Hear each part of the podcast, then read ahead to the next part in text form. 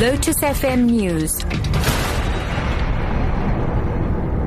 Good afternoon. Judge Hans Fabricius of the High Court in Pretoria has postponed until tomorrow his ruling on whether Sudanese President Omar al-Bashir, who's in the country for the African Union summit in Sandton, should be arrested. The government is opposing the urgent application by the Southern African Litigation Centre, citing South Africa's obligations as a member of the International Criminal Court.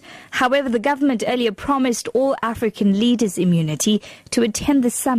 Judge Hans Fabricius varied his earlier interim order that Bashir may not leave the country until he hands down his final ruling. I'm going to vary the order to make it absolutely clear what is intended, namely that make an order that which is more clear than the one I made this morning, because it doesn't make sense unless one reads the whole introduction to it. Order that I want to make, Mr. Mokhari, is that the President is prohibited from leaving South Africa until an order is made in these proceedings. And let me have a draft order along those terms. Mm. You will undertake to make sure that the immigration officials actually receive the order at all ports, yes. A large group of Lesotho and Egyptian nationals are protesting outside the African Union summit venue at the Sandton Convention Center.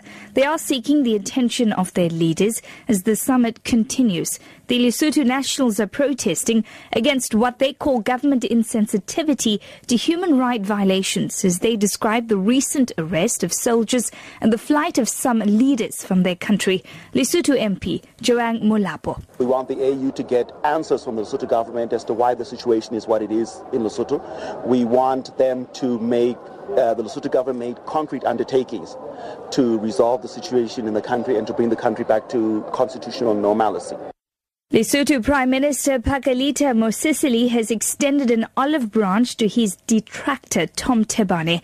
The former Prime Minister is currently in South Africa after fleeing his country allegedly over security concerns. But speaking to the SABC on the sidelines of the AU summit in Sandton, Prime Minister Mosisili urged Thabane to come back home. He's assured Thabane of his security and promised to address all concerns with the Lesotho government. Lesotho is very stable. We are very stable. We are very peaceful. And we are saying to Ntate Thabane and his colleagues, come back. We assure you of security.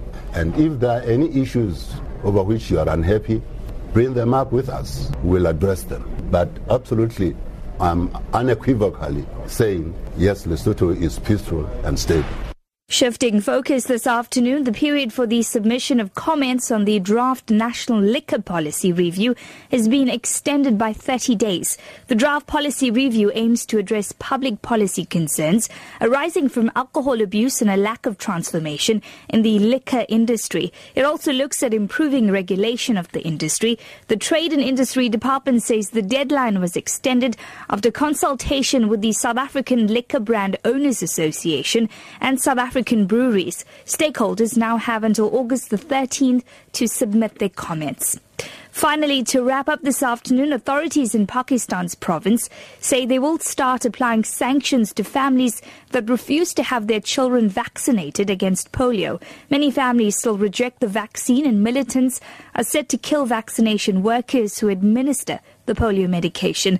The BBC's Charles Haviland reports. The tougher anti-polio campaign is being prepared in the western province of Balochistan, which is hit by multiple insurgencies. Its health secretary, Noor ul Haq Baloch, told the BBC that under a planned act, infants will need a certificate showing they've had the polio inoculation before they can be enrolled in school. The card will also be required to get them access to other medical benefits. As in the rest of Pakistan, vaccination workers have been killed by militants who allege the program is a Western plot to sterilize Muslims.